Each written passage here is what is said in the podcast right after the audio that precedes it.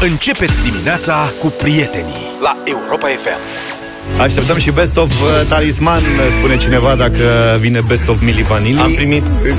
Suntem pe cale, Luca este pe cale să... O să-i schimbăm viața dimineața asta, așa. Zi, că îți explic imediat. Am primit mesaje de la ascultătorii din Cluj care ne-au explicat proveniența numelui de Șepcile Roșii. Așadar, da, studenții la medicină, că din totdeauna primeau la absolvire o șapcă roșie, să mai ne dau, spune cineva. Să mai dau șepci roșii la absolvire la medicină? Iar un alt mesaj spune că denumirea de Șepcile Roșii vine de la înființarea clubului din o mie nouă sute nouăsprezece. Clubul a fost înființat de studenții la medicină din Cluj, care uniforma lor conținea șapcă o roșie. șapcă roșie. Deci la absolvire o aveau de la, de la zi, de la intrare, cum zice, de la scriere, de la... De la când intri, mă, la facultate. Da, mă, când intri la facultate de se la cheamă admitere. La admitere. La, deci de la admitere la ieșire, șapcă roșie, așa... Și Luca ne-a citit acest mesaj înainte să intrăm în emisie și după aia a spus, băi, dar pe vremurile astea erau mai complicat de spălat, șepcile nu se spală. De ce nu se spală șepcile? Care e problema? Pe că aveau multe cartonul ăla de întărire pe lateral. Car, nu, pe față, ai zis, în fața deasupra cozorocului. Ori deasupra cozorocului, da, ori erau modele care aveau de jur împrejur. Bă, ăla este, deci banda aia de carton sau bucata aia de carton care este aici deasupra frunții, aia este numai ca să stea șapca în formă când o țin oamenii în magazin. Tu după ce cumperi șapca poți să scoți cartonul ăla și porți, porți fără carton, inclusiv fără banda de carton de jur împrejur. Nu ăla, mă, lasă-mă, că am spălat eu șapca cu douăzeci de ani și s-a muiat cu zorocul. Ești nebun, că avea, era cu zorocul, are, are înăuntru un carton. Are, mă, carton, mă rog. Auza, pantofii porți cu tot cu suportul ăla, doi, ține drept. Eu mi-aș lua pantofi noi, dar nu merg, zice. Mă strâng. Că au, nu mi intră piciorul. Față, nu intră piciorul. Da. E pus o hârtie eu înăuntru. Eu un gemostoc de hârtie, da. Și hârtia se scoară. Și de-aia nu porți tu cămăși, că sunt pline de ace. Deci ție nu s-a muiat niciun cozoroc. Nu. Dar ei nu le-ai spălat. Nu, ai mers cu ele. Până se încălbineau. Le-am mai, mai spălat, dar problema e că se decolorează după un timp. Adică... Șepcile? Da, se decolorează la cozoroc. Că dacă mergi cu ele la soare, la alea, nu știu ce, aici e mai... Nu sunt de bună calitate. Că ca un carton, dacă îl ții peste cozoroc, nu se mai da, decolorează. Putem să facem așa. Poate că n-ar trebui să mai spălăm atât de mult. A, știi de mișcarea aia no wash? Adică mișcarea nespălaților. Nespălatului, nu nespălaților. Băi, eu cred că este și a nespălaților, pentru că dacă nu te speli, ești nespălat. Nu ești, da, că nu speli. Dar ei nu te îndeamnă să nu te speli. Ba da, păi da, da? Ce? La asta nici nu... tu, pe tine... Păi da, sunt, deci sunt pe TikTok, că te întreb și cum fac ei, cum demonstrează mișcarea nespălaților. E mișcarea no wash, dar este, de fapt, sunt nespălați. Sunt diverse doamne cu păr abundent care arată cum evoluează părul lor dacă nu îl spală cu zilele și săptămânile. Mm-hmm. Serios. Și în fiecare zi mai postează. Uite, pă, cum faci să pari spălată pe cap după nouă zile de nespălat pe cap? Mamă. Sunt niște... Dar nu mai bine te speli pe cap, serios? Adică de ce să faci atâta efort? Arată, coafează, aranjează, îl strâng, îl bibilesc, nu știu. Nu mai bine îl speli pur și simplu pe cap decât te speli pe cap decât să te chinui atâta. Cum să arate spălat el nefiind spălat? Și aici mințim fetelor, adică serios? Aveți că pentru femei nu e ca pentru noi spălatul pe cap.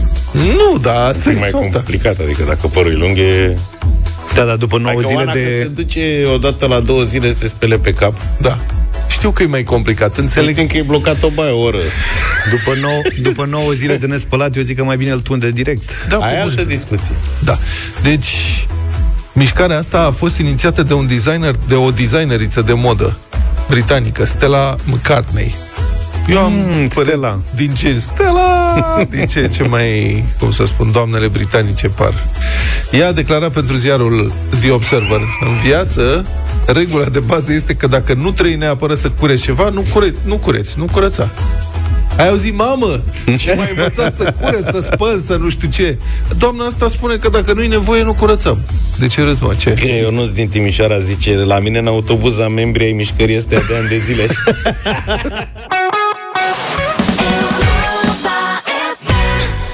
O, prin planeta și ascultăm Deșteptarea la Europa F M. Șapte și treizeci și unu. Da, Ministerul de Interne propune o modificare legislativă în urma căreia filmările făcute cu camerele de bord ale șoferilor în trafic sau în general filmările făcute de simpli cetățeni în trafic să poată fi folosite pentru aplicarea de amenzi șoferilor care încalcă regulile de circulație. Doamne slavă Domnului. Serios? Cum? Să vorbim despre asta. Stai, că avem aici Eu zic că avem o dezbatere. Vreau și eu. zero trei șapte doi zero șase nouă cinci nouă nouă, telefonul nostru, să vorbim despre asta. Deci imaginați-vă că propunerea asta trece. Vă explic imediat care sunt problemele tehnice cu ea, legale, și de ce nu se face acum asta. Dar să ne imaginăm că trece propunerea asta legislativă și că poliția poate da amenzi, contravenții, pe baza filmărilor făcute de alții în trafic. Da. Sau pe stradă. zero trei șapte doi zero șase nouă cinci nouă nouă. Cum va arăta România? Mai bine sau rău? Ce se va întâmpla? Cum se vor putea abuza sau cum se, nu se vor putea abuza aceste noi prevederi? Sunați-ne, puteți să ne dați și mesaje la zero șapte, uh, mesaje WhatsApp, audio dacă vreți, zero șapte doi opt trei unu trei doi pentru WhatsApp și telefon zero trei șapte doi zero șase nouă cinci nouă nouă.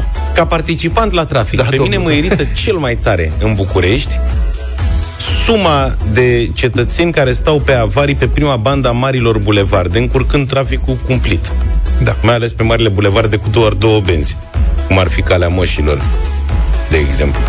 Da? Ei se pun pe avarii și se duc la casele de schimb, amanet, ce mai e pe acolo. N-au nicio treabă, poate să fie loc de parcare, oricum ei o lasă pe avarii în față, clasic. Așa. Aia nu sunt amendați, practic, aproape niciodată. Adică din când în când e câte un echipaj de locală, dar evident că dacă echipajul de local acolo, nu prea mai opresc cei care sunt obișnuiți și, să facă asta. Și tu ce te gândești? Cât de frumos filmezi? Ar fi, da, sunt oameni care au camere de bord, treci și o linie de aia de șapte cetățeni de ăștia, ai trimis înregistrarea, puf, vin amenzile și poate în felul ăsta s-ar...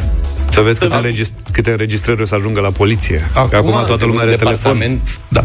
Acum special. Pune-te și în locul polițistului. Da. Deci tu îi trimiți, el primește o filmare uh-huh. cu o mașină pe avarii uh-huh. pusă undeva. Da. Și un cetățean indignat. Ăsta și-a parcat mașina. Da. Când se dea contravenție, îl sună, mă rog, îl caută pe omul cu mașina pe avarii. Da. Și el spune, domne, nu, mașina mea chiar s-a stricat. Adică mi-a crăpat motorul acolo, am pus-o și plecasem să caut o uh, platformă. Ce faci tu ca polițist? Cum verifici adevărul? Că nici nu poți să-l sancționezi pe ăla, că ăla poate... Pe care dintre ei spune adevărul? Pe, pe principiul ăsta tu poți oricând să, să dai explicația asta și dacă vine poliția la fața locului. Sigur, dacă tu spui, nu, acolo... ia uite, a pornit. Mm. Ce bulan! Vezi Vă că spun că ușor? Mai devreme am rămas cu ea aici în pană și... Uh-huh. Dar ce-ți spun este că nu e chiar atât de simplu. A venit filmarea pe alclea amendată. Omul care este amendat are și el dreptul să spună ceva. Are dreptul la punctul lui de vedere. Vor putea fi? Serios. Trebuie să găsim nu. o variantă în care da. Da, ai ales un exemplu, ai, ai ales un exemplu, băi, ai ales un exemplu prost. Sunt imaginile care pot fi folosite pentru a amenda contravenienți în trafic, sunt alea cu situații clare. Trece ăla pe roșu, de exemplu, și l-ai filmat. Sau face o depășire pe linia continuă, te depășește pe linia continuă și îi pune în pericol pe ăilalți din față. Astea sunt situații clare, sunt evidente. Ce să mai spui atunci? Asta se întâmplă în Dubai, știi? În Dubai to- toate taxiurile au trei camere, una în interior, una în față, una în spate. Da. Și, și alte mașini ale cetățenilor mai au camere mm. de bord, dar taxiurile în special. Și dacă unul face crețuri în trafic, depășește da. pe linie continuă și așa mai departe, se dă instantaneu. Se sună la poliție. Fiecare mașină, fiecare șofer are numărul de telefon asociat permisului. Da. Și mi-a, mi-a povestit un prieten care a fost rezident acolo. Te sună poliția. Deci tu conduci, faci în trafic, fente, bam, bam, bam, bam, și sună telefonul. Alo? Și aia zic, salut, poliția. Trage pe dreapta, Trage la colțul următor. Și așteaptă-ne că venim numai decât. Da. Și ei îți trimit un echipaj. Și tu stai cu minte pe dreapta și te amendează. Și te amendează pe baza imaginilor sunt trimise de, de camere. Bun, hai să vedem. Deci zero trei șapte, sunt foarte multe telefoane, mai zic o dată totuși, zero trei șapte doi zero șase nouă cinci nouă nouă, um, filmări făcute în trafic de alți șoferi ar urma să fie luate în considerare de poliție, dacă este acceptat uh, proiectul ăsta, inițiat de Ministerul de Interne, în dezbatere publică. Acum să vă dau câteva exemple, uh, explicații. Deci și acum filmările făcute de cetățeni sau cu camere de supraveghere de pe străzi pot fi folosite, dar în caz de infracțiuni, pentru că în caz de infracțiuni devin probe, în fapte mm-hmm. penale. Dar nu pot fi folosite pentru constatarea de contravenții, pentru că potrivit legii doar polițiștii sunt abilitați să constate contravenții. Aici ar fi schimbarea. Și desigur ce s-ar putea amenda, cum spuneam mai devreme, orice contravenție, depășiri periculoase, șicanări, treceri pe roșu, neacordări de prioritate, parcări aiurea care încurcă circulația și așa mai departe. Uh, Și e foarte interesant, potrivit publicației de fapt punct ro, în acest proiect e prevăzut așa: ca să fie descurajate șicanările, cei care fac sesizări trebuie să-și asume cele declarate, vor trebui să completeze un formular care uh, trebuie completat electronic și pe lângă proba video oferită de cetățeni, poliția trebuie totuși să audieze și alți martori oculari și să verifice situația la fața locului. Adică nu este totul automat, da? Ce părere aveți? Haideți să vorbim. șapte și patruzeci și șase de minute, multe mesaje, multe telefoane. Filmări din trafic care ar putea fi folosite pentru constatarea de contravenții, un proiect al Ministerului de Interne care se află în dezbatere publică. Opiniile voastre dimineața asta. Nu, fo- nu poți să faci transfer de autoritate și organ de practic de control, da, de decizie unui simplu cetățean. Nu se poate așa ceva. Nu poți să faci un asemenea transfer de putere. Ea, normal, este împotriva democrației, de aceea să există autorități, pentru că ele respectă niște legi. Să ne așteptăm după aceea la ce? La poze trucate, la... Nu, este exclus așa ceva. Să punem mai multe camere care să fie conectate la poliție. Da. Camere publice, video publice. Am înțeles. Bună observație. O precizare, cetățenii care ar filma nu ar amenda ei, deci nu le dăm lor puterea de a amenda, așa cum pare să înțeleagă nu știu cine că nu a semnat. Le dăm uh, puterea de a denunța. Și, uh, le dăm puterea de a sesiza, da, poliția într-o nouă formă. Adică nu doar în scris, că și acum poți să sesizezi, poți să dai, da, telefon la poliție să raportezi un incident în trafic. Acum îi dai puterea să sesizeze cu încă ceva, cu o filmare. Iar asta cu camerele fixe e valabilă, sigur, în orașe, dar ce te faci pe drumuri județene unde se întâmplă cele mai multe tragedii, uh-huh, cu oameni care conduc beți sau pe contras. Să punem drone. Salutare, băieți! Eu sunt întru totul de acord cu această reglementare, dacă e să se pună în practică. Uh, sunt un șofer responsabil, așa că mie îmi convine de mine această situație, pentru că sunt atâția bizoni în trafic, sunt atâția, atâția ilegaliști și șmecheri și vorba lui Luca, care fac crețuri, care croșetează, care îți fac flash-uri să te dai la o parte, care lasă mașinile pe avarie, care parchează unde vor mușchilor.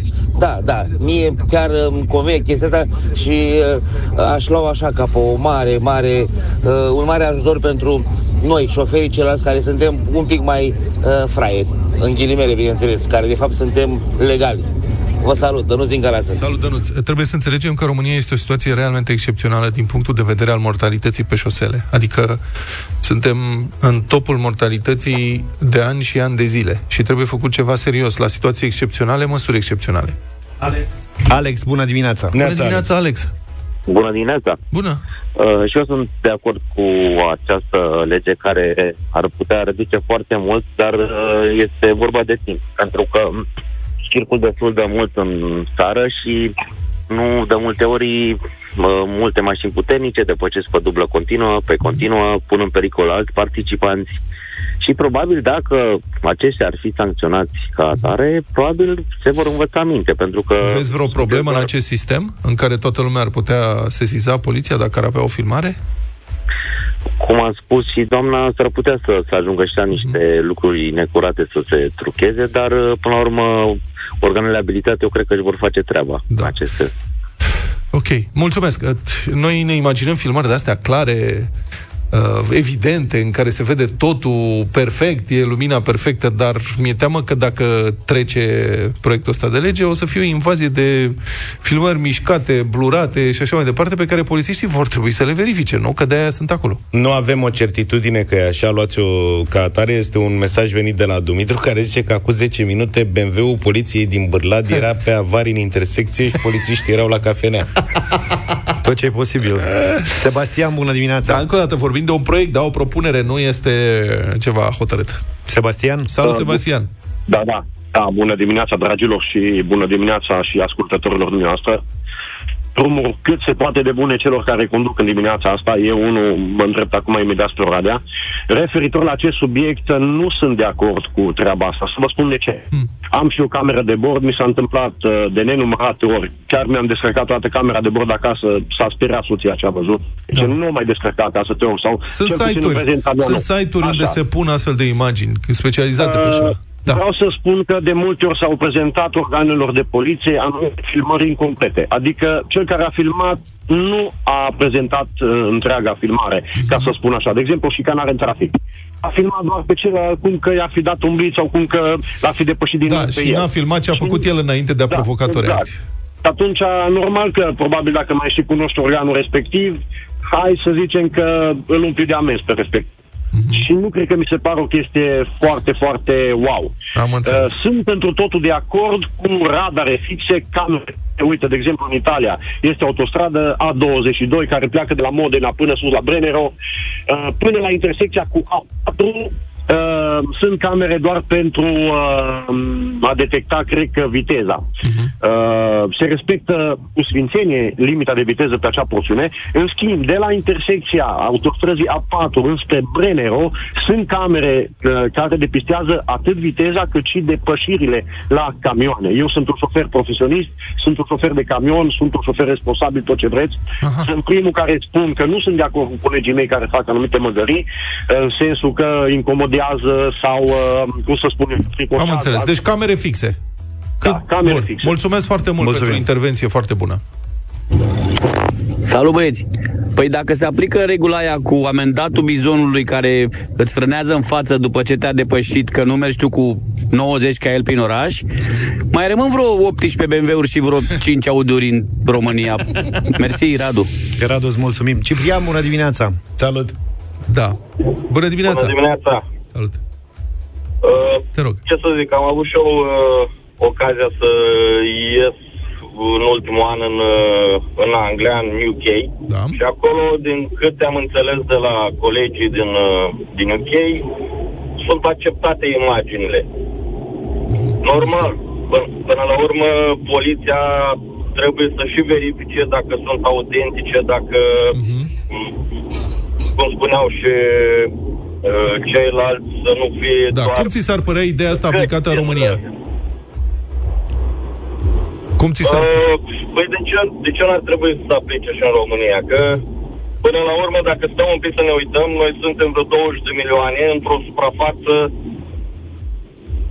aproximativ egală cu cea din U K, iar ei sunt vreo șaizeci ceva de milioane. Am înțeles. Mulțumesc foarte mult pentru intervenție. Și un ultim mesaj... Deci, bună dimineața! România, o țară de turnător, cu imnul de bază Miorița la drum de seară, paciul ungurean și cel moldovean, hai să mi-l trântărăm, care avem cei mai mulți angajați în sistemele astea de represalii, de supraveghere, de S R I, S T S, miliție, bombardiere și alte D S P-uri. Noi dăm drum acum și la camerele de filmat, că noi suntem Scorsese mici, da?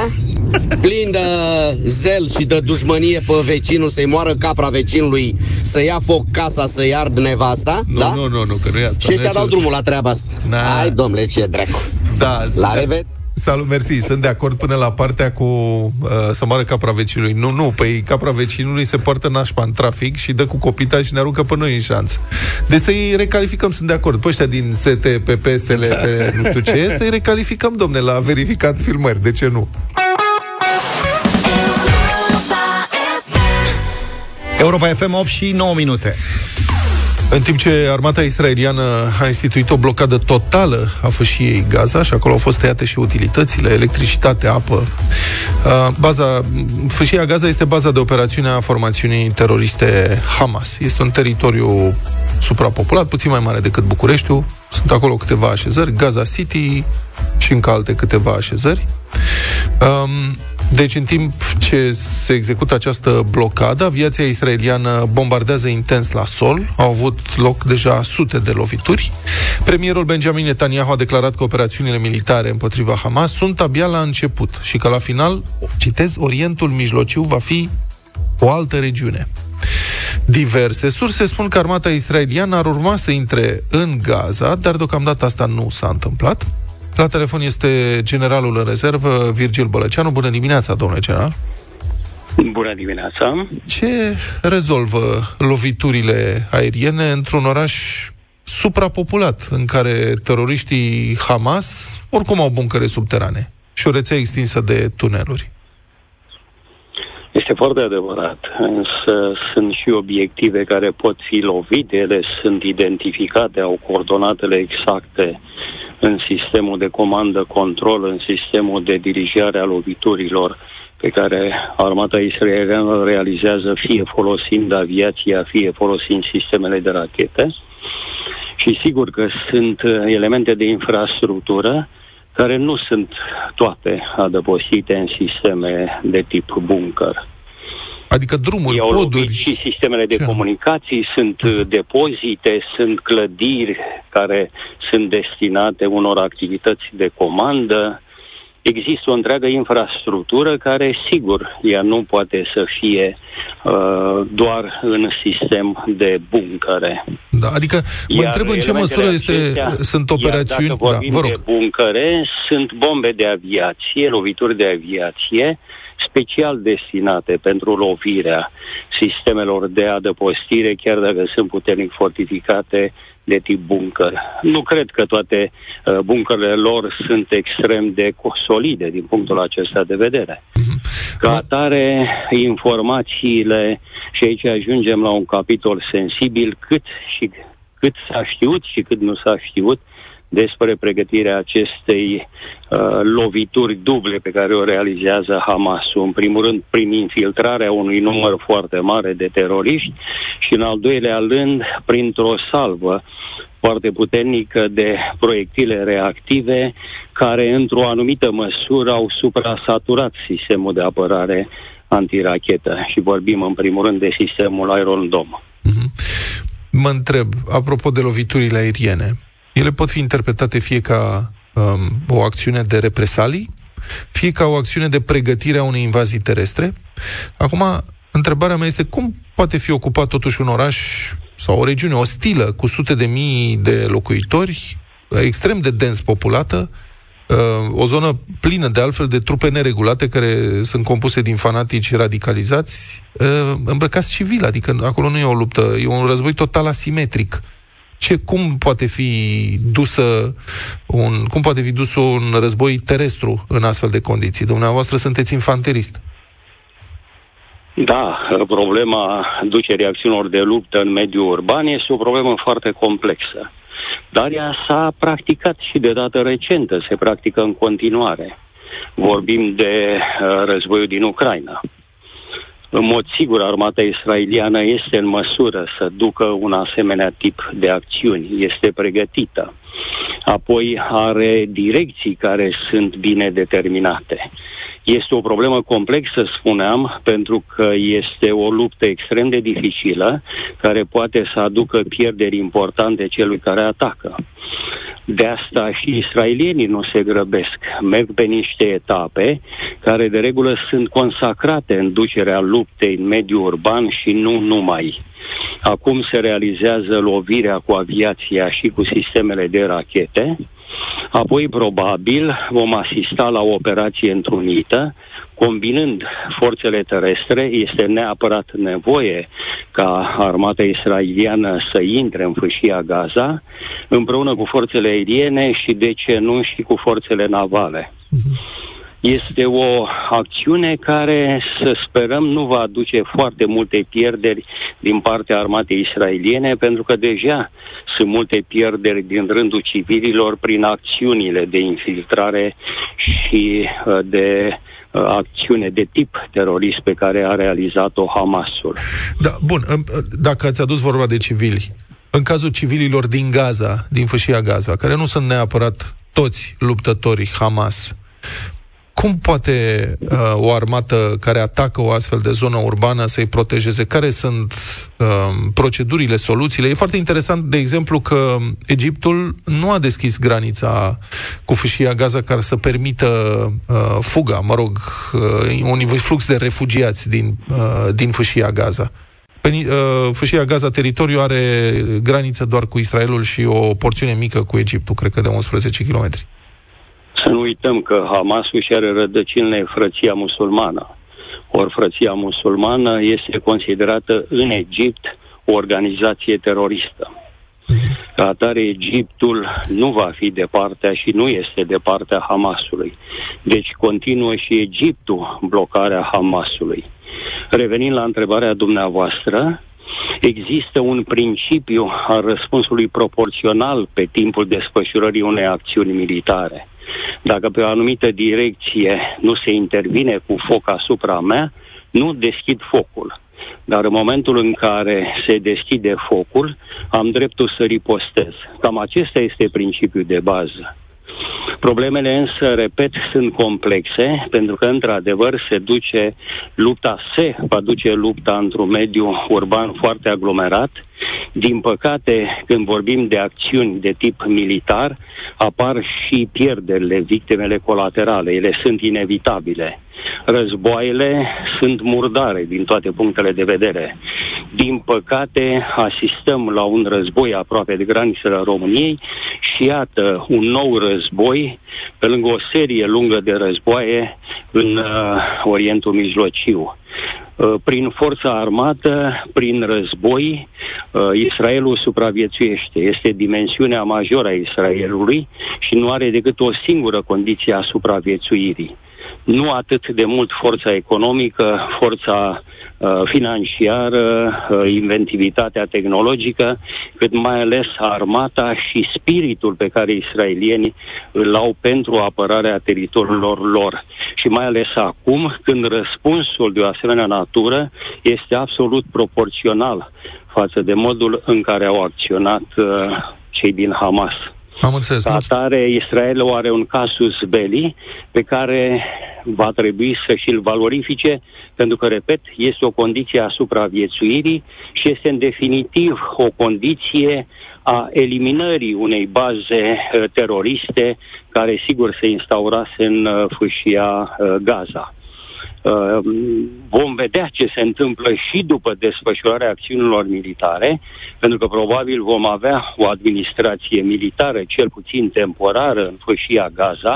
Problemele sunt complexe și dintr-un asemenea punct de vedere, însă să nu uităm că pe lângă loviturile cu rachetele și cu uh, aviația, uh, s-a trecut și la o blocadă din punct de vedere al asigurării necesarului de energie electrică, gaz, apă și așa mai departe pentru fâșia Gaza. Deci fâșia Gaza este asediată. Este o consecință a unei decizii politice a Hamasului și a faptului că aripa militară a Hamasului a fost întrebuințată pentru un atac de tip terorist, de tip asimetric asupra statului Israel. Mulțumesc foarte mult! A fost în direct în Deșteptarea generalul în rezervă Virgil Bălăceanu.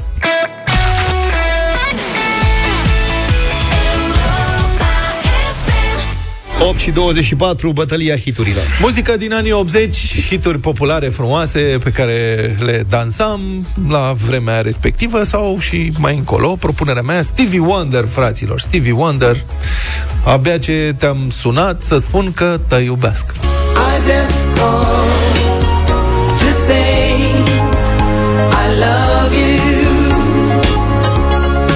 I just call to say how much I care. Și noi copiii fredonam I just go. Că vedeam, aveam reclamă pe pieptănar pe acolo la fabrica de ciorap. Eu îl combat pe Stevie Wonder cu George Michael, Careless Whisper.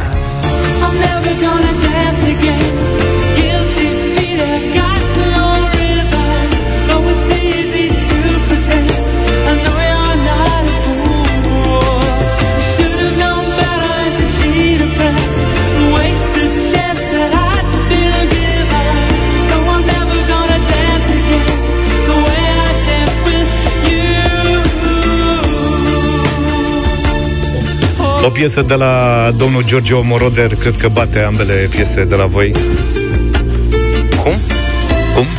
Cum? O, un compozitor celebru. Ah, așa. Da, și e și cu Tom Cruise în uh, videoclip, așa că e mai tare. Da, Take My Breath Away, da, Berlin. Da.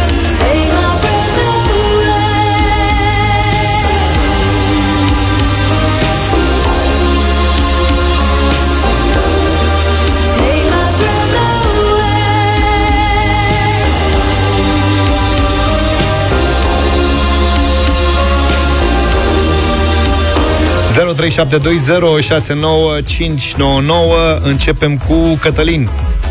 Neața. Bună dimineața. Neața, Cătălin. Trei melodii minunate. Da. Dar uh, Stevie Wonder parcă e un pic Steve. mai sus. Stevie Wonder. Stevie, Stevie. Stevie Boy. Cristina, bună dimineața. Bună, Cristina. Bună, Cristina. Neața, băieți. O tempora, o mori. Așa. Ce vremuri. George Michael parcă m-ar duce înapoi. Mulțumim. Bine. Bine, Cristina. Mădălina. Neața. Bună, Mădălina. Bună, Mădălina. Toate trei melodiile sunt foarte, foarte, foarte frumoase. Voi merge pe mâna domnului Bărăgan cu Stevie Wonder. Stevie Wonder. Emma, bună dimineața. Bună, Emma. Bună, Emma. Neața, Berlin. Berlin. Mulțumesc. A punctat și geaca de piele. Paul, bună dimineața. Bună dimineața, simpaticilor. Vă salutăm de la Motru. Salut. Am sunat să spun te iubesc. Da, da, da, da, da. Ia uite-mă, cine ar fi crezut. E, cum e ceva? Că sunt motociclist. No New Year's Day to celebrate, no chocolate covered candy hearts to give away, no first of spring, no song to sing. In fact, here's just another ordinary day. No April rain, no flowers bloom, no wedding Saturday what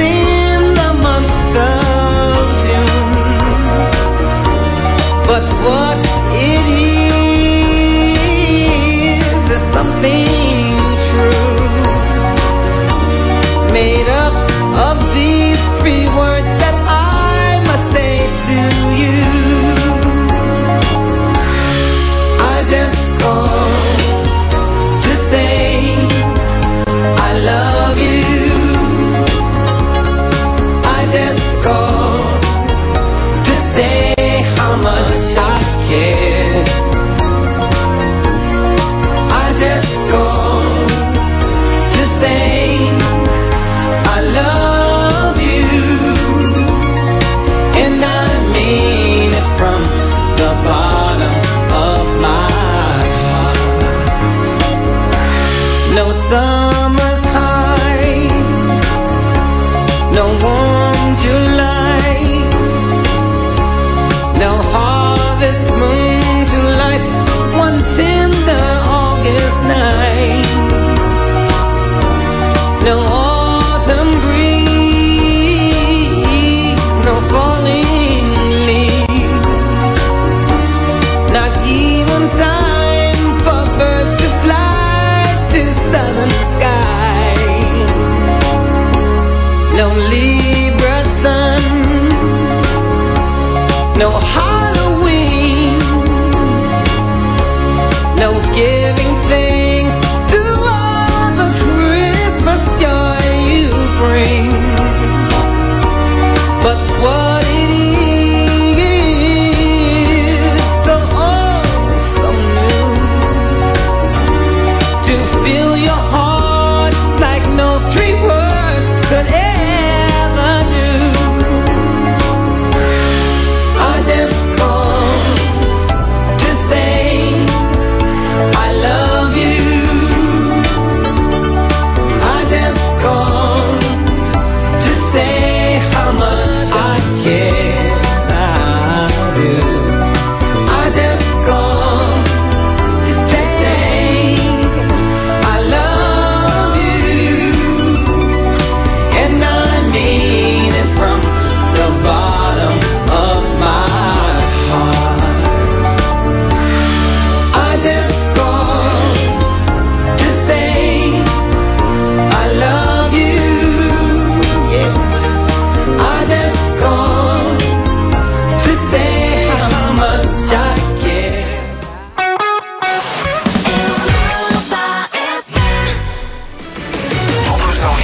Traian din Vaslui poate câștiga o mie șase sute de euro în această dimineață la dublu sau nimic. Bună dimineața, Traian! Bună dimineața, domnilor! Salut, Traiane! Bună dimineața, salut, Traiane! Salut. Cum mai e viața în Vaslui acum? Ați rămas fără președinte, baron? Fii cam mohorâtă. E mohorâtă? Nu mi-l amără, că după vremii. Traiane, tu de emoții ești așa vesel sau așa da. Ești tu în de general, vreme? Da. În general, da. Ah, înțeles. Cine mai e cu tine? Soția, soția. Să rămână, doamnă. Bună dimineața. A, cum vă numiți? Bună dimineața. Elvira. Elvira și Traian în dimineața asta, cuplu din Vaslui. Sunteți acasă, da? da? Acasă, acasă. Vă susțineți reciproc. Elvira, trebuie să subliniez încă o dată, poți să-l ajuți pe Traian cu orice, doar că el trebuie să fie cel care rostește răspunsul final și sunt doar șase secunde la dispoziție pentru asta, da? Da, da. Oameni buni și veseli din Vaslui, vreți să începem? Da, să începem. Hai. două sute de euro. Am, sen- am senzația că Elvira a preluat deja controlul. Da. Și nu de ieri de azi. Traian. Poate. Da. Noi cu tine vorbim. Da, da. Pentru două sute de euro, spune-ne ce țară se numea în antichitate Elada. Grecia. Locuitorii fiind elazi. Cum, mă? Un elad, două elade. Prilej cu care am epuizat toate întrebările legate de denumirile actuale și trecute ale Greciei, că am mai fost și aia cu Republica Elena cu vreo trei săptămâni, deci am închis cazul. Răspuns corect, Traian, bravo. Brava. Bravo. Mulțumesc. Cum? Ce facem, Elvira? Mergem mai departe. Traian? Traian a zis da. Traian. Eu, eu, eu. Nu te-am întrebat cu ce te ocupi. Uh, sunt recent pensionat. Recent? Și recent. Până de curând ce ai făcut? Am fost, am lucrat în administrația publică. Aha. Gen ce? Funcționar. Aha, ok. Îmi place că e. Asta e un spectru foarte larg. De care? Da, da, da, da. Da, adică, știi, nu știu, când spui asta cu funcționar generic așa, mă gândesc la filmele cu Fantozzi. Nu mai țin minte pe Fantozzi, no. Care era funcționar italian. Era o serie de comedii. În fine. Traian, ai zis că mergem da. Mai departe, da? Mergem. Ai pe masă patru sute de euro. patru sute de euro. Vezi, a zis și domnul. Traian, cine a fost Panait Istrati? Scriitor.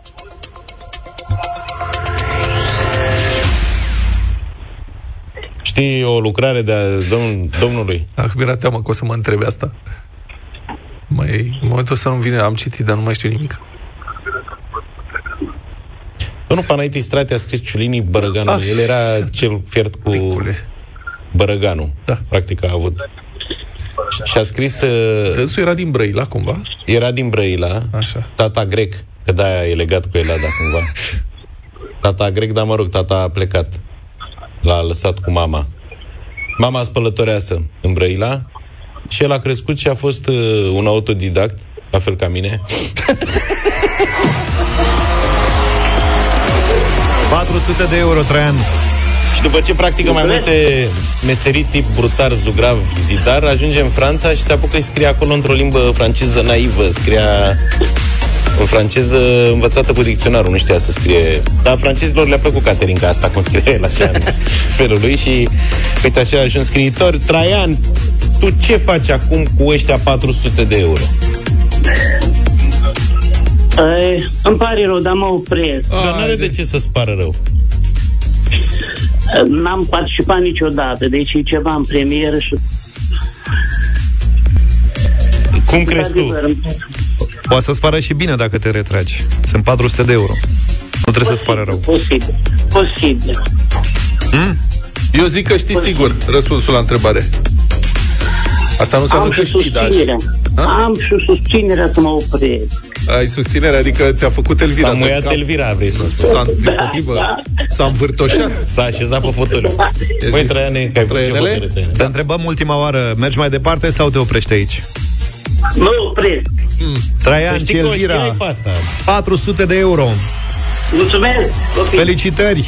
Trebuie să ne spui acum și da. răspunsul la a treia întrebare, dar în afara concursului. Că dacă ești tânăr pensionar, ai prins cumva vremurile și știi cum se numea primul cățel care a fost trimis în spațiu de sovietici în cincizeci și șapte.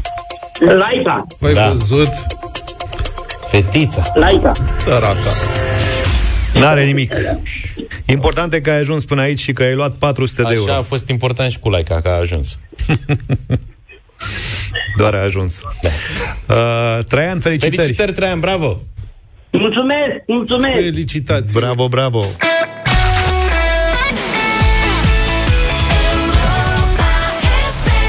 opt și patruzeci și nouă de minute. Astăzi la România în direct, o ediție specială de la unu și un sfert. Cătălin Striblea are un invitat care cred că o să vă trezească interesul. Cătălin Striblea, bună dimineața, despre ce e vorba? Salut, ești delicat. Ministrul de Finanțe, domnul Marcel Boloș. Okay. Cred, cred că o să-ți terminească sute de întrebări și îți dai seama la ce nervi au fost după mărirea taxelor. Domnul Boloș o să aibă de răspuns la întrebări complicate. De-aia și apreciez că un oficial vine să stea de vorbă chiar cu cei care o să aibă de suferit de pe urma acestor taxe. Dar poate o să-l și felicite, că sunt destul de mulți care sunt de acord cu aceste măsuri, care să precizăm că încă nu au intrat în în vigoare. Sunt, uh, sunt la C C R. Acum, emisiune cu felicitări n-am mai văzut. Sigur că sunt... Uh, da, poți să știi. Da, e, e posibil, e posibil, dar nu văd pe care sector ar putea să-l felicite, că nimeni nu e fericit la uh, a da bani mai mulți. Acum, uh, sigur că sunt mai multe întrebări, sigur, legat de pachetul ăsta fiscal. Eu aș fi curios să ne explice domnul Boloș cum e cu paradisul fiscal, că domnia sa a lansat această afirmație în spațiu public.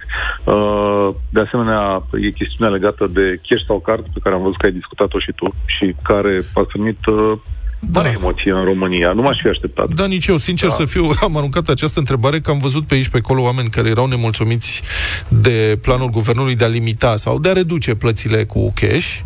Și, sincer să fiu, mie mi se pare o măsură bună, dar foarte mulți dintre comentatorii la postarea respectivă de pe Facebook mi-au explicat de ce cred ei că nu este o măsură ok. E foarte multă lume obișnuită să lucreze cu cash. În orice caz, voi, voi lansa și uh, această temă. Oricum, emisiunea fiind liberă, noi nu putem controla întrebările celor care vor suna. Mă aștept să... Uh, dar pot să mă înscriu și eu cu o întrebare? Da, te rog frumos, uite că mi-am notat mult. Am, am o listă de întrebări, că noi de ieri culegem întrebări pe internet. Vedeți că e o postare pe Facebook la Europa F M. Da. Te rog. Um, domnul prim-ministru Ciolacu și cred că și domnul Boloș estimează evaziunea fiscală din România la, nu știu, o sumă uriașă, o sută treizeci de miliarde de lei, o sută patruzeci de miliarde de lei anual. Uh, aș da. vrea să-l întreb pe domnul Boloș, cine produce? Cui se datorează această evaziune fiscală de mare? Cine sunt evazioniștii, de fapt? De unde se acumulează? Că în momentul în care vorbim de sume atât de mari, trebuie să ai o idee și de unde vine. Nu e vorba de niște bănuți care scapă pe undeva, prin niște facturi sau pe undeva sunt ascunse. Nu, este o sumă uriașă. Cum este estimată și cine sunt principalii evazioniști, din punctul dânsului de vedere? Pot să adaug eu aici ceva? Și anume că, potrivit publicației Curs de Guvernare, condusă de, cur- de Cristi Grosu, de șase ani încoace, nouăzeci și opt la sută dintre aparatele de control, știți celebrele scanere, nu știu, ați vorbit și voi zilele. Da, am vorbit ieri. Da? Chiar ieri așa, la... Nu funcționează. Exact. Nu funcționează. Scanerele din vânt, da. Încoace. De șase ani încoace, nouăzeci și opt la sută dintre aparatele astea nu funcționează. Deci asta e o sursă de evaziune fiscală. Nimeni în vamă nu vede nimic când se intră, știu eu... Nu, mai precis este așa, ele nu au funcționat timp de șase ani, începând din două mii șaisprezece. Au fost o condiție pentru aderarea la Uniunea Europeană. La un dat s-au stricat și nu au mai putut fi reparate. Și în două mii douăzeci au fost luate câteva pentru înlocuire de alt tip, care oricum nu fac față. Adică scanează gen zece la sută maximum din, de exemplu, containerele care trec prin portul Constanța sau unu la sută din tirurile care tranzitează vămile României. Deci asta Ei, este situația. Uh, acum mai e o întrebare dincolo de toate astea. Dom'le, acum e pachetul ăsta care e menit să rezolve o criză bugetară, nu neapărat o criză economică, deși economia României e în scădere. Uh, ce se întâmplă dacă nu trece? Care e soluția? Și din informațiile mele, pe masa ministrului sunt mai multe variante, uh, inclusiv creștere de T V A la douăzeci și unu la sută, um, ce să zic, inclusiv uh, neplata, închiderea trezoreriei. Știți că am mai făcut eu, Eugen Teodorovici, chestiunea asta prin două mii paisprezece, ca să intre în deficitul agreat. N-a făcut plăți N-a la făcut finalul plăți. anului. Uh-huh. Da. Și acum uh, trebuie să ne uităm la toate astea. Sigur că nu o să apuc să-i pun atât de multe întrebări pe cât mi-aș dori eu, că e emisiunea ascultătorilor Europa F M, dar, în general, bănuiesc că astea vor fi și uh, la unul și un sfert, Marcel Boloș, ministrul finanțelor din România, vine să răspundă despre acest uh, pachet legislativ și, în definitiv, despre viitorul multor oameni care muncesc în uh, România aici. De asta vă aștept și puteți să ne trimiteți întrebările după ora zece și pe WhatsApp, sau puteți să intrați la postarea care e deja pe Europa F M și să ne scrieți acolo ce ați dori să mai aflați. Mulțumesc foarte mult, Cătălin Striblea. nouă și opt minute, e o zi de marți, Cătălin Tolontan e alături de noi, arena lui Cătălin Tolontan. Bună dimineața! Bună dimineața! Bună dimineața, o știre sportivă înainte de orice. Luca, te rog să Salut. nu fii gelos pe mine. Niciodată. Uh, atenție, stimați ascultători. Ultra divizia noastră de fotbal programează astăzi un meci restanță din ultra etapa a cincea a ultra diviziei, între Extra Cluj și Hiper Sfântul Gheorghe. Cei de la Hiper sunt foarte bine pregătiți, așa cum nu se poate întâmpla decât într-o ultra ligă, așa cum are România. La rândul lor însă jucătorii echipei Extra au două absențe, dar nu vi le spunem ca să nu stricăm imaginea ultra diviziei, unde au loc doar ultra meciuri cu ultra goluri. Diseară așadar Extra se confruntă cu Hiper în competiția ultra. Și în timpul în care eu citeam această știre, ne auzeam și vedeam cu toții reclame prin care suntem îndemnați să pariem la firma ultra sau la firma Extra, sau la casa de betting Hiper. Aha, Colegul okay. meu, Dan Udrea, redactorul șef adjunct al Gazetei Sporturilor, a avut această idee, mi-a sugerat-o, mi-a arătat cum ar arăta practic, și ne-a arătat tuturor în redacție, cum ar arăta practic dacă redacțiile din România s-ar supune toate dorințelor firmelor de pariuri și uneori și dorințelor propriilor manageri sau, sau acționari. Acum, cine este Dan Udrea? Echipele astea nu există, divizia nu există, dar toate celelalte echipe, toate celelalte divizii, toate celelalte competiții ar ajunge să fie pomenite astfel dacă jurnaliștii ar ceda uh, dreptul la libertate de exprimare și dreptul publicului de a fi corect informat. Uh, cine este Dan Udrea? Este omul care a refuzat uh, săptămâna trecută poziția de redactor șef al Gazetei Sporturilor, după ce fostul redactor șef Cătălin Țepelin fusese îndepărtat plecând din, din redacție, uh, pentru că n-a vrut, printre alte, ca știrile pe care le, le citiți, le auziți, să semene cu știrea de mai sus. Uh-huh. Că oamenii se întreabă ce se întâmplă la Gazeta Sporturilor, de ce ne-ar interesa pe noi uh, libertatea de exprimare, uh, cu ce ne privește sau cu ce ne afectează în momentul în care ea nu, nu mai există. Nu, uh, așa v-ar afecta. Nu, dar Azi. dincolo de asta, trebuie spus că uh, o presă care nu este morală nu are nicio justificare să existe și nu se poate numi presă, ci este altceva, este o operațiune de propagandă.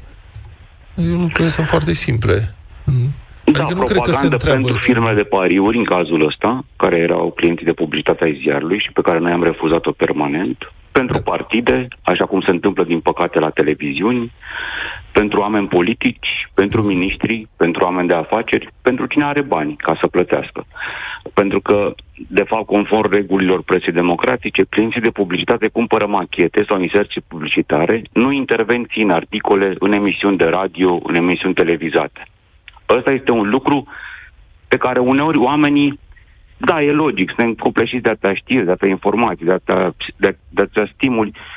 Nu înțelegem de ce ar fi important. Exact de asta este important. Pentru că o, un moment în care presa ar ceda cu totul și s-ar deschide comercialului fără niciun fel de limită și fără să păstrăm libertatea asta ultimă a societății, și anume niște oameni în meseria de jurnalist să fie lăsați să-și facă liber treaba, totul ar deveni, cum spunea și Vlad, non-inteligibil. Nu am mai înțelege nimic. Știrea ar semăna, toate știrile ar semăna, cum din păcate unele chiar seamănă, cu știrea pe care am încercat să o să improvizez mai devreme, din care cu siguranță oamenii n-au înțeles nimic, erau confuzi, erau bulversați, Da, pentru eu că, de fapt, de multe ori, eu eram bulversat și relatărilor, așa suntem. Da. Dar pot să mai, mai am o adăugire. Adică aș vrea să mai precizez ceva. Sigur, interesele comerciale nu trebuie să interfereze cu uh, interesele editoriale ale unei redacții. Uh, lucrurile trebuie separate, adică e la mintea cocoșului că așa trebuie să se întâmple și de aceea, de exemplu, în audio-vizual există o lege care impune separarea prin semnale, prin ecrane, clară a publicității care se face și se dau amenzi atunci când se face publicitate mascată. Dar dincolo de asta, cred că trebuie să fim, să avem o atenție suplimentară față de publicitatea la o industrie, un business, care sigur e legal în România, dar despre care știm că sărăcește oamenii. Adică cei care uh, joacă jocuri de noroc sunt predispuși la a căpăta dependență de, acest, uh, de aceste jocuri și industria. Adică imensa majoritatea celor care uh, lucrează cu acest business pierd bani și uneori își pierd uh, nu doar banii, ci și familiile, întreaga avere. Și apropo de sponsorizarea pe care industria pariurilor o face în sport, din câte știu eu, sigur, tu și cu Luca sunteți mai aproape de lumea asta, sunt țări europene, cred că Italia și Spania, care se pregătesc să interzică sau au interzis deja sponsorizarea de către industria de jocuri de noroc a echipelor de fotbal, de exemplu. Un, o interdicție care va intra în vigoare în câțiva ani în aceste două țări. Și este o discuție inclusiv în Premier League. Și evident că e dificil de purtat discuția asta, că vorbim de foarte mulți bani. Dar e important da, ca sportul purtată... să fie și moral, ca să dea un exemplu uh, fanilor. Scuză-mă, ea trebuie Cătăline. Purtată discuția nu cu uh, cei plătiți, nu cu uh, părțile interesate, și și păstrând o, o moderație în discuția asta. Dar când tu elimini, da, toate părțile și ori pe unii plătești și ea care nu acceptă să fie plătiți de aia afară, nu vei mai avea o conversație civilizată pe o temă ca asta. Ieri a apărut, ieri seară a apărut o știre furnizată de, uh, de Europa Liberă, o declarație uh, a ministrului de finanțe, Marcel Boloș, care a spus că angajați din Ministerul de Finanțe au fost date afară de către el după ce au întârziat legislația la presiunile lobby-ului firmelor de pariuri. Deci s-a ajuns până acolo încât un, adică oameni din Ministerul de Finanțe care pregăteau legislația, ordonanța, au ajuns să fie influențați de firmele de lobby, de firmele de lobby ale industriei de pariuri sau de lobby-ul industriei de pariuri, că n-a precizat exact cine a făcut lobby-ul, da? Pentru a, a, a practica, a întârzia schimbarea legislației. Da. Bun, am înțeles, Cătălin.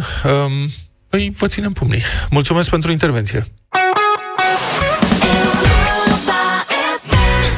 nouă și cincisprezece minute, avem cincizeci de euro și poate că ar fi bine să-i dăm deja în dimineața asta, dacă cineva răspunde corect la telefon. Ia să vedem.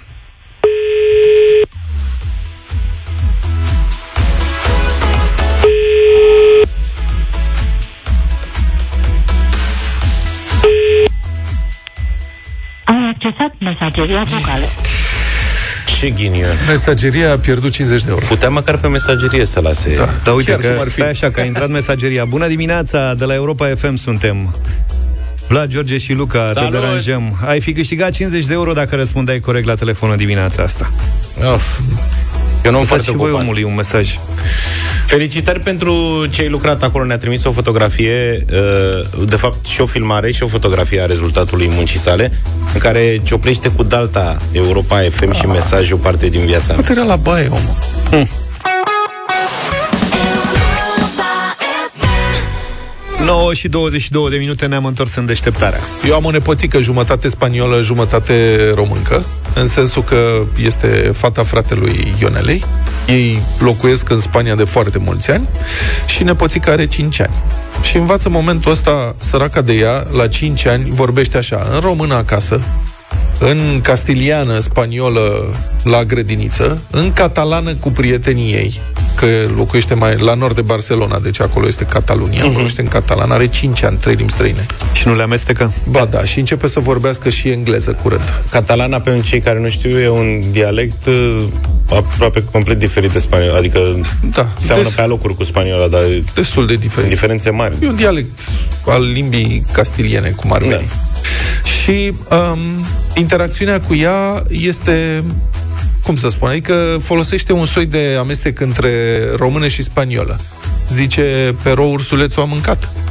Adică, dar ursulețul a mâncat, nu mai dorește să mănânce. Sau zice, ce mi place mie, pentru că spune che me gusta a mie, adică ce-mi place mie este ce mi place mie. Da, da, da, da. Sau vreau să probez și eu ceva, vreau să încerc ceva. Și în contextul ăsta am descoperit uh, un articol despre ceea ce ar, s-ar putea numi o nouă limbă care se creează, care apare în comunitățile românești din Europa. Este un lingvist care vorbește despre o nouă limbă care apare în Spania și care s-ar putea chema rumaniol. Uh-huh. Rumaniol este, așa cum puteți să vă imaginați, o combinație între spaniolă și română. Românii plecați de mult au început să se exprime în română, dar cu amestec de cuvinte spaniole pe care le preiau în limba română, și fenomenul este foarte puternic la copii care vorbesc în română acasă, dar în spaniolă la școală și cu toți prietenii lor. Iar dialogurile, potrivit acestui uh, lingvist, sună cam așa. Un articol foarte interesant din Libertatea. Scuzați-mă, de unde ați cumpărat această camisetă? E ușor de înțeles. Camisetă, e tricou, da. mâne, cămașă tricou, mâne. O am de la Mitio, adică de la un ghimă. Mi-a regalat-o de micumple.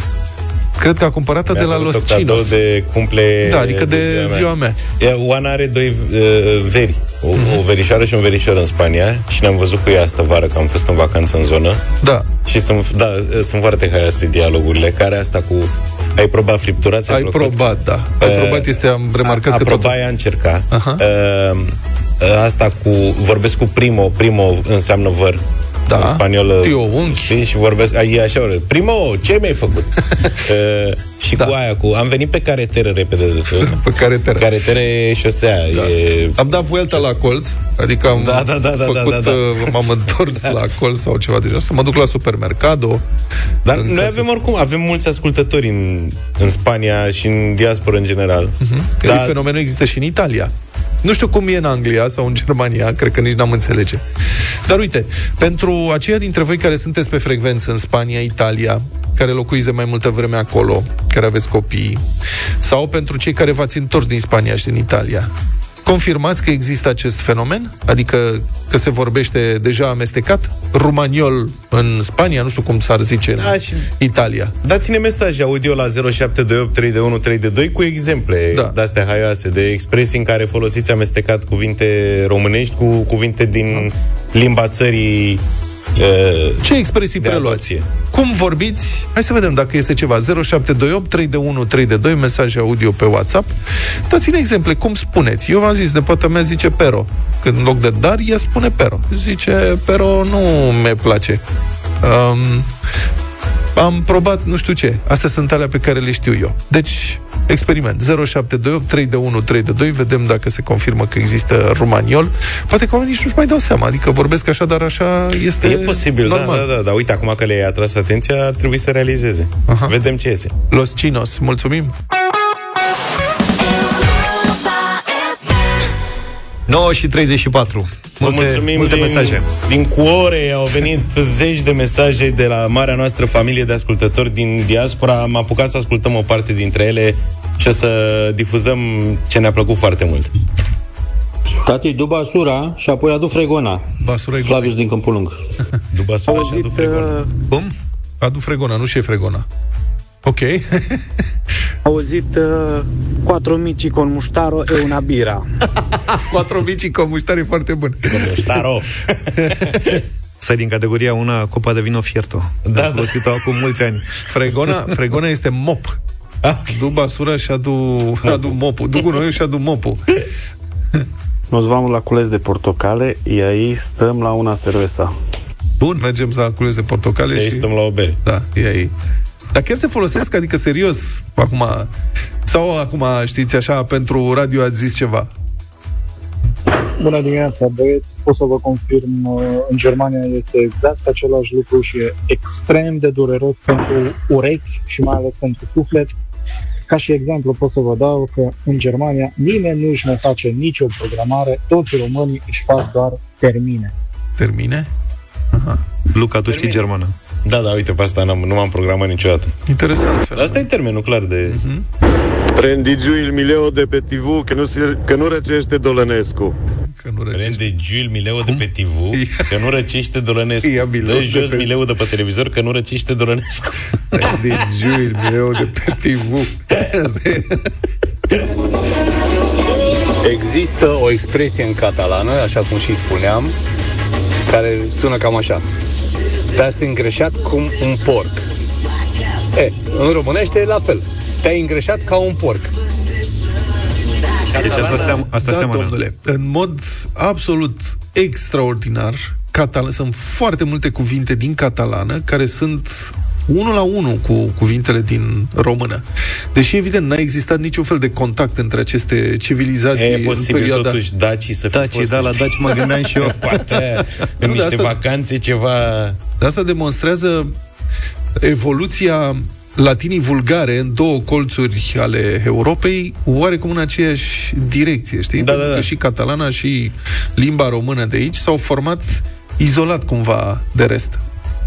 Bună dimineața, dragilor! Este adevărat, ne-am întors din Italia acum șapte ani. Băiețelul cel mare avea trei ani jumătate și astăzi, după șapte ani, el în loc de apă minerală spune apă frițante. Frițante, da. Frițante, da. Un exemplu în italiană. Am prins un apuntament la un medic sau la un birou. Prendere înseamnă a lua, okay? Și apuntament este o rezervare. Uh-huh. Salut, băieți, sunt Laurențiu din Craiova, așa pe Spania, acum sunt acasă și am o prietenă în Spania care îi spuneam, băi, zic, uite, mama asta la televizor, la seria lui, dar ea zicea ceva, ce mama ta stă la pelicula. La pelicula. Deci la pelicula și să reținem că este femeie la patruzeci și opt de ani, cea care vorbește așa. Ceva ce mama ta stă la pelicula. Vă mulțumesc frumos. Mulțumim și noi. Hola chicos, Hola. Da, confirm, este, eu vivo în Spania, în Madrid, din nouăzeci și nouă, lucrez șofer, iar ahora nu pot să vorbesc mult că ești un național și tu verás lo que hay, mucho tráfico, atascos, bară la bară, cosa de asta. Mucho tráfico, bară la bară. De toată manera, cred că v-am confirmat. Cât si. de puțin, că vorbesc un fel de romaniol. O zi bună să avem cu toții. Claro că da. Asta e, exact. Mucho divertido, mulțumim. Da, Mie mi se da. pare că primul care a vorbit limba asta e Răducioiu. Răducioiu, da. Cum o se dice la voi la România? Sunt vorbe, che pasa frate, asta sunt mereu. Păi. Da. Che pasa frate. Che pasa frate. Mulțumim pentru mesaj. Mulțumim mult. nouă și patruzeci și cinci, Radio Voting, avem piesă nouă de la Andia și de Liric. E prima colaborare pentru cei doi. Vă place sau nu vă place piesa? Ne spuneți la zero trei șapte doi zero șase nouă cinci nouă nouă. Radio Voting, Andia de Liric, pentru că...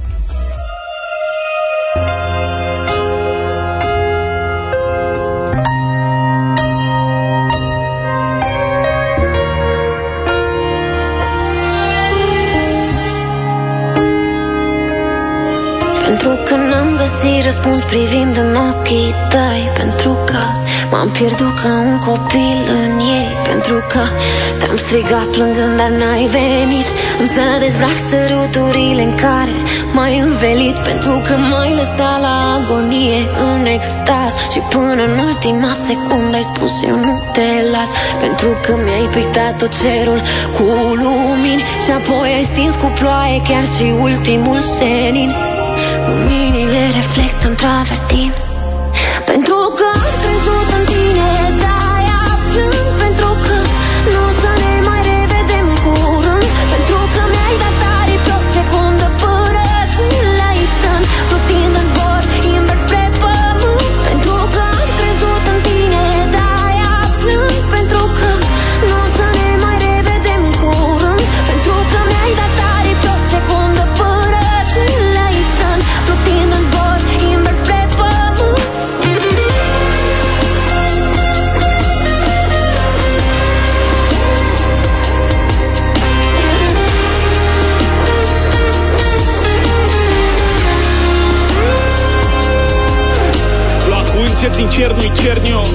ochii tăi ca cerul bleu, rămași cu ochii în soare. Când norii din zare bârfeau de furtun de nisoare. Un înger în tricou meu alb, ăla de mi l-ai luat din dulap, în care te sărutam când te-ai plecat, în care făceai cură că făceai curat. N-avea aripi, doar ochii pe umerii goi, același desen ca pe umerii tăi, bătut de mii. Dar ce să-i îmbrace, să-mi fure oxigenul din torace. Avea coarne în poze cu mine lângă brațe, cu ghearele să mă strângă, să-mi frângă toată partea stângă. Nu cred că diavolul poate să plângă. Pentru că am crezut în tine, de-aia plâng. Pentru că nu o să ne mai revedem curând. Pentru că mi-ai dat tare pe o secundă până la itân, plutind în zbor, invers spre pământ. Pentru că am crezut în tine, de-aia plâng. Pentru că nu o să ne mai revedem curând. Pentru că mi-ai dat tare pe o secundă până la itân, plutind în zbor, invers spre pământ.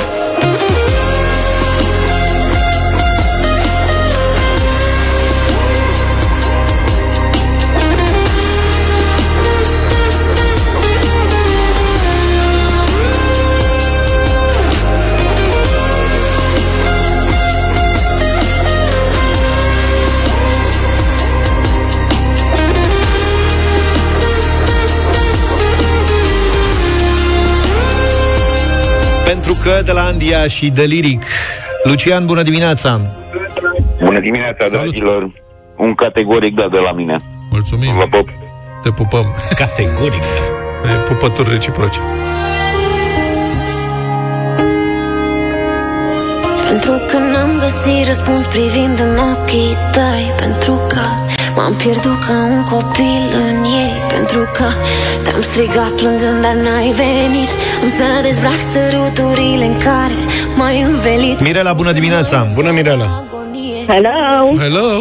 Pentru că sunteți minunați, Sex. Pentru că piesa este și mai minunată, nostalgică ca vremea de afară, în mare, da. Mulțumim!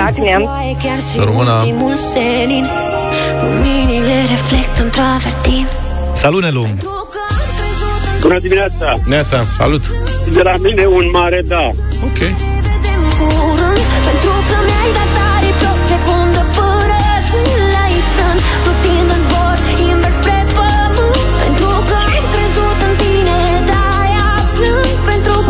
Salut, Florin! Bună dimineața, domnilor! Uh, mai știți ce lipsește la piesa asta? Muzica de fanfară pe fundal și asta e tot. Deci chiar nu-mi place. Oh. E un stereotip pe care mulți îl urmează acum de la tragico în jos. Ok. Deci nu. Muzica de fanfară? Salut, Robert! Salut, băieți! Salut. Păcat de votul dinainte, nu știu ce să zic. Fata asta e de-a dreptul senzațională, minunată. Păcat că îi găsește câte unul de ăsta un cusur aiurea. Ce se întâmplă? patru unu. Ăla de mi l-ai luat din dulap, în care te sărutam când te-ai plecat, în care făceai cură că făceai curat. N-avea aripi, doar ochii pe umerii goi, același desen ca pe umerii tăi, bătut de mii. Dar ce să-i îmbrace, să-mi fure oxigenul din torace. Avea coarne în poze cu mine lângă brațe, cu ghearele să mă strângă, să-mi frângă toată partea stângă. Nu cred că diavolul poate să plângă. Salut, Mihai! Două voci bune, doi de da. cinci.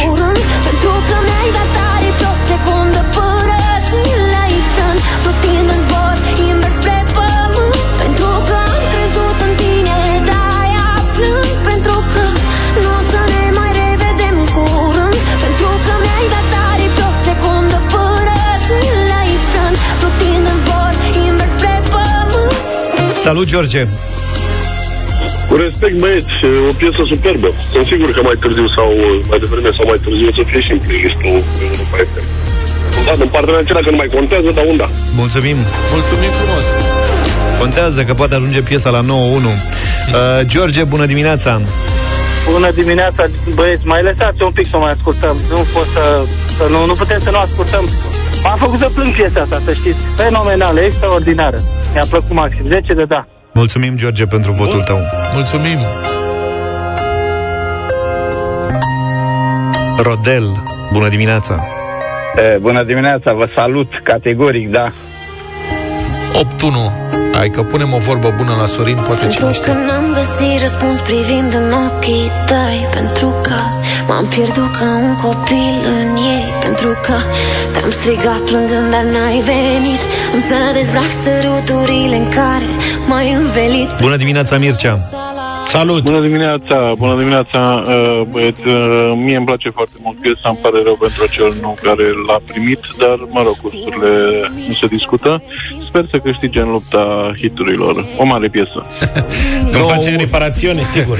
nouă unu. Pentru că am crezut în tine, de-aia plâng, pentru că nu o să ne mai revedem curând, pentru că mi-ai dat tare pe o secundă până la Itan, plutind în zbor, invers spre pământ.